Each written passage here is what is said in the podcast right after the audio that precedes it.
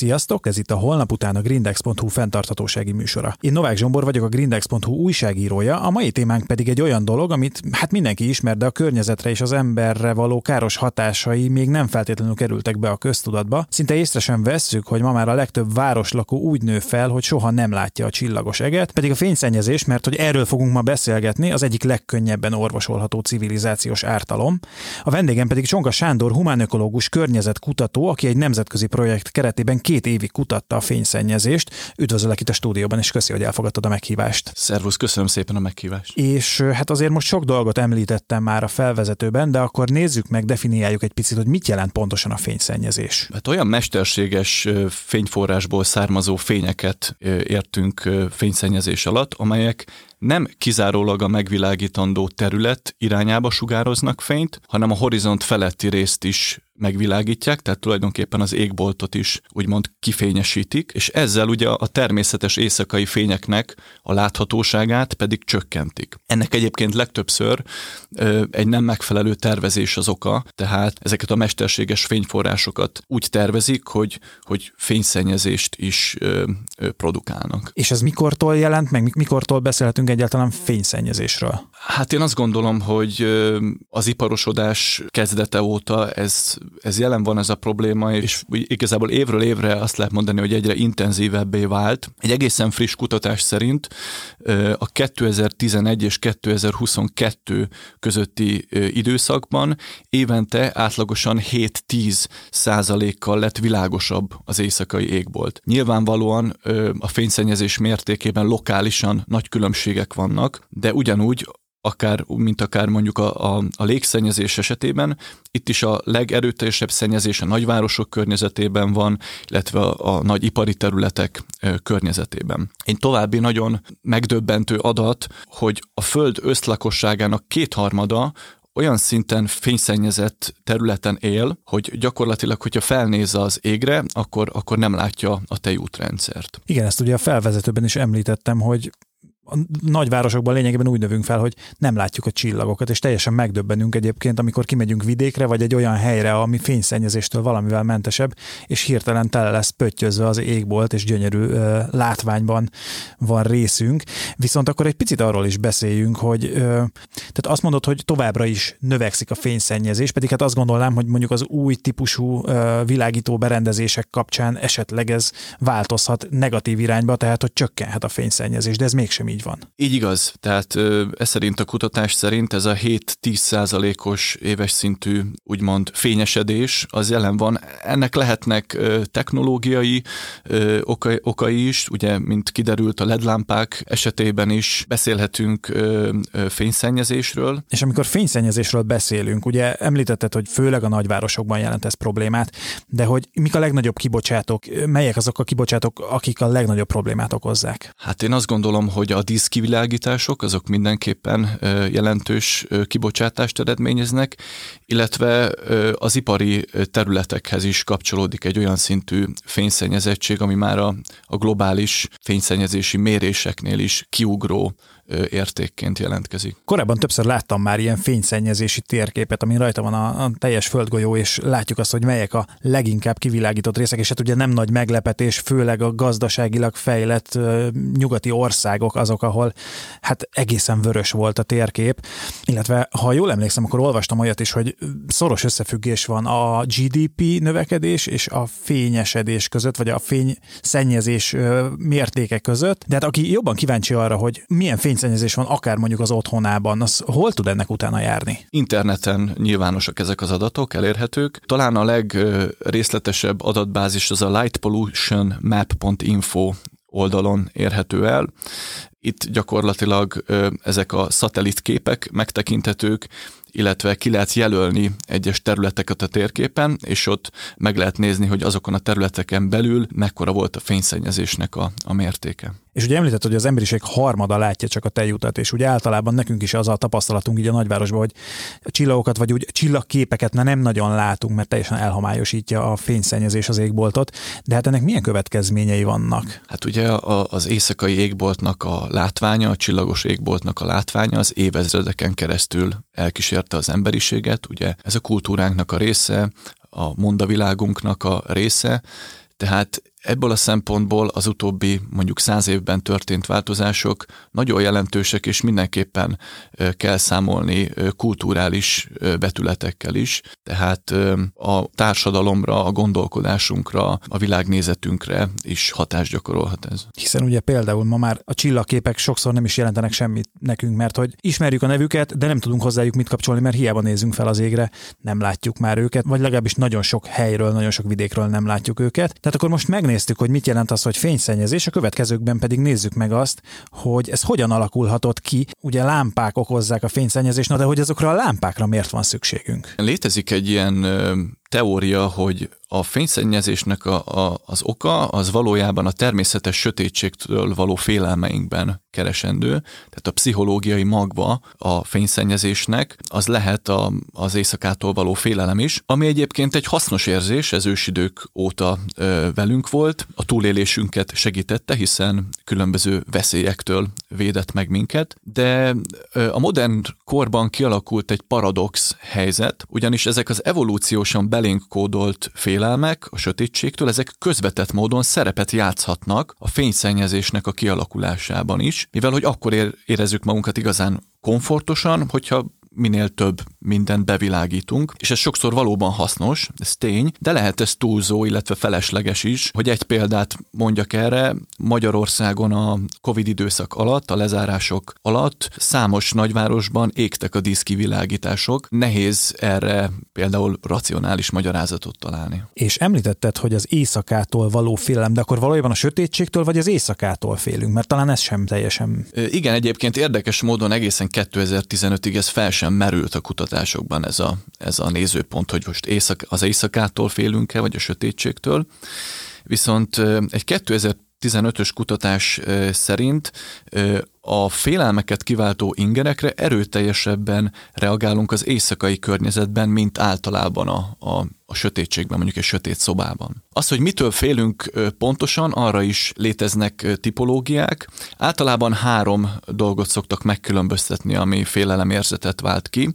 Az egyik az a biztonságérzetnek a csökkenése, aminek tulajdonképpen a magja az ugye a halálfélelem. Akkor jellemző az is, hogy különböző fiktív lényektől félünk, szellemektől, űrlényektől, illetve ami még félelmet válthat ki, ez a környezetnek a belső karakterisztikája, tehát mondjuk az árnyékok vagy furcsa hangok. Ez gyerekeknél gondolom jellemző, vagy én például emlékszem arra, hogy gyerekként féltem a sötétben, de azért ahogy felnőttem, már ez kevésbé jellemző. Nem mondom azt, hogy nem nézek gyakrabban a hátam mögé, hogyha sötét van, de ez felnőtteknél is rendszer szintű dolog? Itt fontos külön választani a természet, a, a sötétségtől való diszkomfortérzetet, illetve félelmeket, illetve a sötétség fóbiát. A sötétség fóbia az ugye egy extrém mértékű félelem a sötétségtől, az valóban kevés felnőttre jellemző, mondjuk a felnőttek 1-2 százalékánál lehet jelen, de valamiféle diszkomfort érzet vagy félelem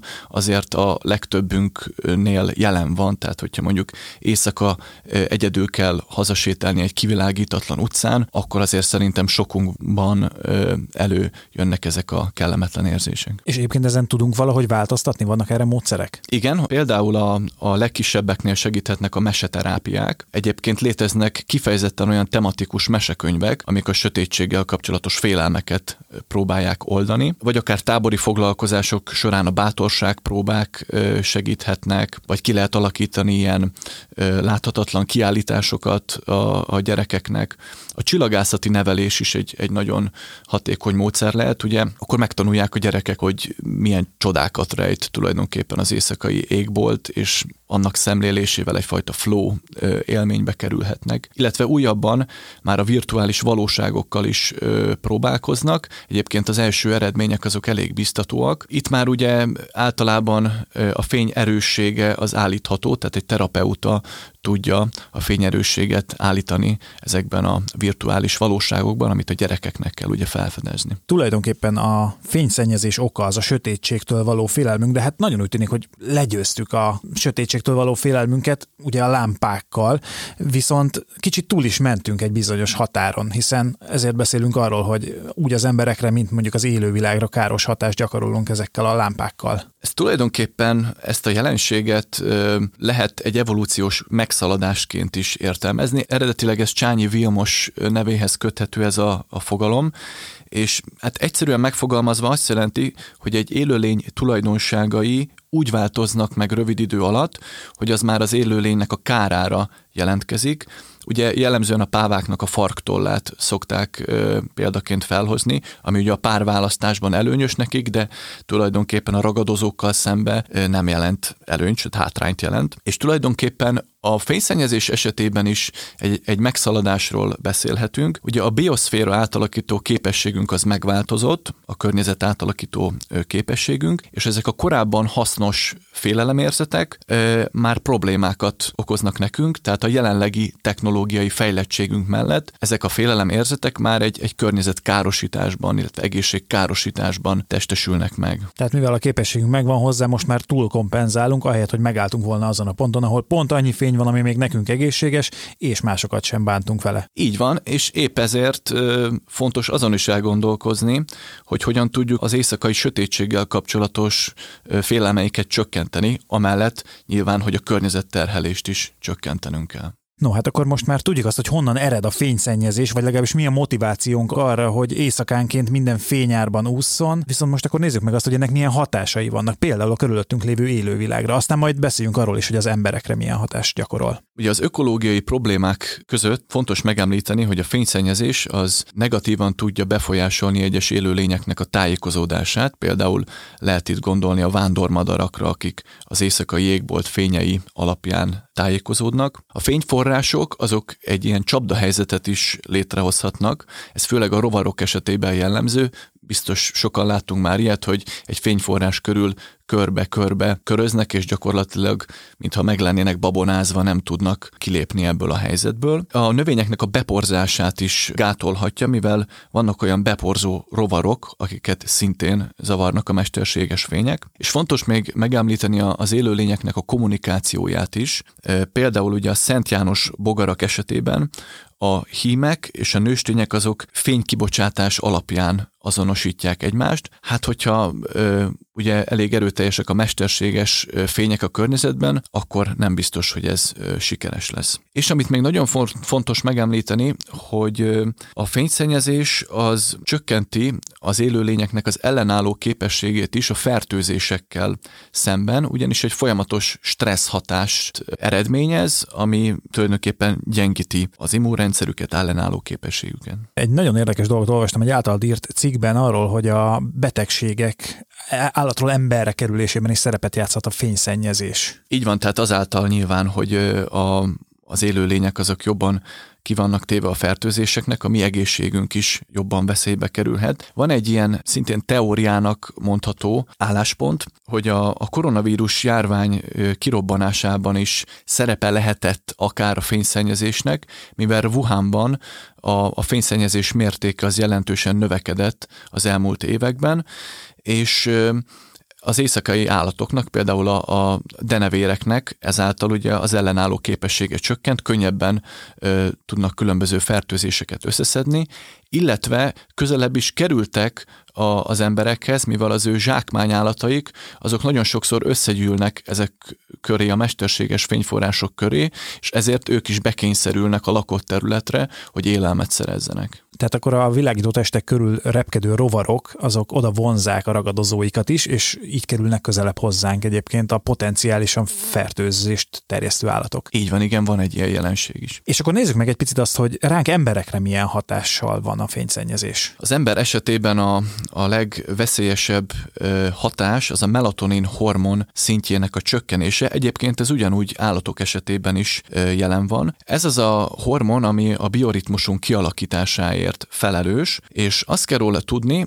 hogy éjszakai környezetben, fénymentes környezetben jobban termelődik, mint, mint nappal, de nyilván, hogyha a fényszennyezésnek van kitéve éjszaka is az emberi szervezet, akkor az éjszakai termelődési szint is alacsonyabban marad.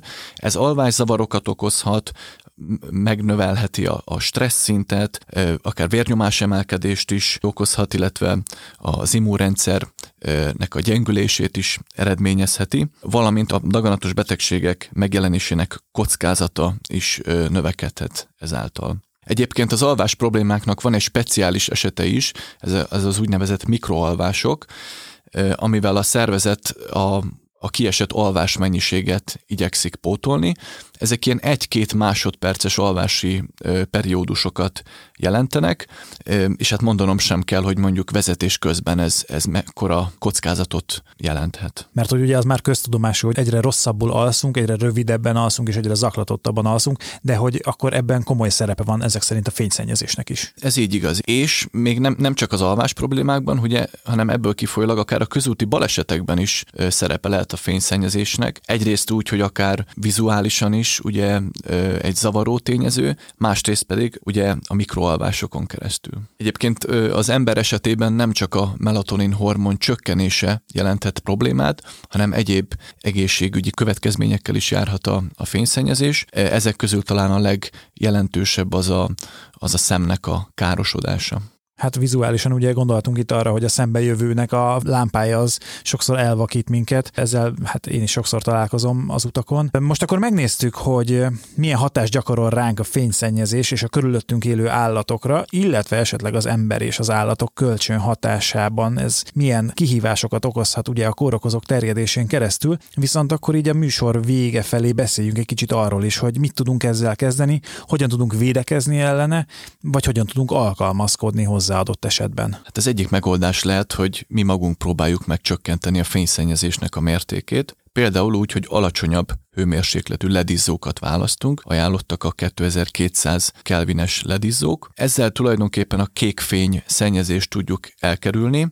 Ez az a színhőmérséklet, ami az emberre, illetve más élőlényekre is a legveszélyesebb. Másik viszonylag egyszerű megoldás, hogy a, a fénynek a világítási szögét próbáljuk meg változtatni, minél inkább a fényforrásokat megpróbáljuk minél inkább lefelé irányítani, ugye akár hogyha az autók reflektoráról beszélünk, vagy a kerti kivilágításokról, mind lehet ugye relevanciája ennek. Használhatunk fényárnyékolást, tehát olyan eszközöket, amelyekkel csökkentjük az égbolt felé irányuló fénynek a mennyiségét, felszerelhetünk mozgásérzékelő lámpákat is akár, hogy valóban csak akkor világítsunk, amikor arra szükségünk van. Illetve ami még nagyon fontos, hogy fel kell mérnünk azt, hogy mikor van valóban szükségünk a fényforrásokra, és, és fontos az, hogy csak hasznosan használjuk, tehát csak akkor égjenek a fények, amikor arra valóban szükségünk van. Nekem például van egy ilyen arcmaszkom, amit fel tudok venni, és akkor nekem ugyan teljes sötétség, de hát ettől még lehet, hogy a szoba, ahol alszom, az világosban van. Vajon ez megoldja a problémát, vagy az egész testemnek sötétben kell lennie? Az a, az a kívánatos, hogy, hogy éjszaka fénymentes környezetet teremtsünk. Nyilván ezzel valamennyire az egészségünket védjük, de összességében ugye a fényszennyezés mértékét azt nem csökkentjük ezzel a megoldással. És ugye most elmondtad, hogy hogyan tudunk védekezni, vagy hogyan tudjuk csökkenteni a fényszennyezést, az általunk okozott fényszennyezést, de hogyan tudunk esetleg alkalmazkodni hozzá, hiszen ez most már egy tény, hogy fényszennyezésben élünk, tehát valahogy ezen az ártalommal valamit kezdenünk kell. Így van, tehát bizonyos hatások már elkerülhetetlenek. Épp ezért fontos, hogy tudatosan próbáljuk meg megőrizni az ideális bioritmusunkat. Ebben segíthet például a reggeli testmozgás, vagy a természetben való rendszeres jelenlét, aminek egyébként bizonyítottan stressz csökkentő hatása van, és lefekvés előtt pedig már mellőzni kell a digitális eszközöknek a használatát, és helyette inkább olvasásra, beszélgetésre, játékra vagy akár relaxációra érdemes több időt fordítani. És egy nagyon fontos dolog, hogy lefekvés előtt pedig teremtsünk fénymentes közeget, mert akkor tud ugye éjszaka is megfelelő mértékben termelődni a melatonin hormon. Említetted az imént a kék fényt, és ugye azt mondják, hogy a digitális eszközeinkkel kapcsolatban is ez a legnagyobb probléma, hogy kék fényt bocsátanak ki, és hogy ez akár a későbbi alvásunkra is hatással lehet, tehát ezért lehet, hogy érdemes már korábban letenni az eszközöket. Így igaz, tehát a digitális eszközöknél is a kék fény az nagy kockázatot jelent, tehát ezzel is védjük az egészségünket. És az adás egy korábbi részében már említettük azt, hogy milyen gyakorlatokat tudunk csinálni, vagy hogyan tudunk változtatni a fényhez, illetve sokkal inkább a sötétséghez való viszonyunkon. De tudnál még említeni néhány ilyen praktikát, hogy hogyan tudjuk felvértezni magunkat, hogy kevésbé kelljen használnunk a fényforrásokat? Hát lehet például a, a gyerekeknek különböző játékos gyakorlatokat is szervezni, ahol az a cél, hogy minél több időt töltsenek el a sötétben. Itt nagyon fontos ugye, hogy a, a szülők részéről legyen egy ilyen érzelmi beleélés, teremtsenek egy olyan eh, helyzetet, mint hogyha valamilyen versenyről lenne szó, vagy mint olimpiáról, és eh, a gyerekek ilyen helyzetbe elkezdhetnek akár egymással is versengeni, hogy ki bír több időt eltölteni a sötétben, ki az, aki bátrabb, és persze nagyon fontos, hogy a végén ugye megfelelő díjazásban is ö, részesüljenek azok a gyerekek, akik ebben részt vesznek. És hát nem feltétlenül csak gyerekeknek, de felnőtteknek is érdemes egy picit szokni a sötétséget. Nekem egy nagy élmény volt, amikor éjszaka mentünk túrázni, és érdekes, de az emberi szem azért hozzászokik egy picit a sötétséghez idővel, és ö, olyan részlet részleteket kezdtünk el látni, amelyeket korábban ugye teljesen elfedett a sötétség, viszont mivel a szemünk alkalmazkodott hozzá, elkezdtük felfedezni, hogy igazából ilyenkor is egy élő természet vesz minket körül, és például nagyon érdekes volt szintén az, hogy amikor először megtapasztaltam azt, hogy teli holdkor ténylegesen világos van, de ezt ugye ahol fényszennyezés van, ott ezt nem érezzük, vagy nem látjuk, viszont olyan helyeken, ahol nagyon alacsony a fényszennyezés fok, ott a teli hold olyan fényesen tud sütni, hogy konkrétan árnyékot vetnek a fák, és ez egy akkora élmény volt számomra, amikor ezt először megtapasztaltam, hogy teljesen átformálta az erről való gondolkodásomat. A fényszennyezésről beszéltünk, és arról, hogy hogyan tudunk ellene védekezni, hogyan tudjuk mi magunk is csökkenteni azt. Köszönöm szépen, hogy velünk tartottatok. Ez volt a holnap után a grindex.hu fenntarthatósági műsora. A jövő héten újra izgalmas témákkal érkezünk. Addig is olvassatok minket a grindex.hu-n, és kövessetek minket a közösségi felületeinken. Sziasztok!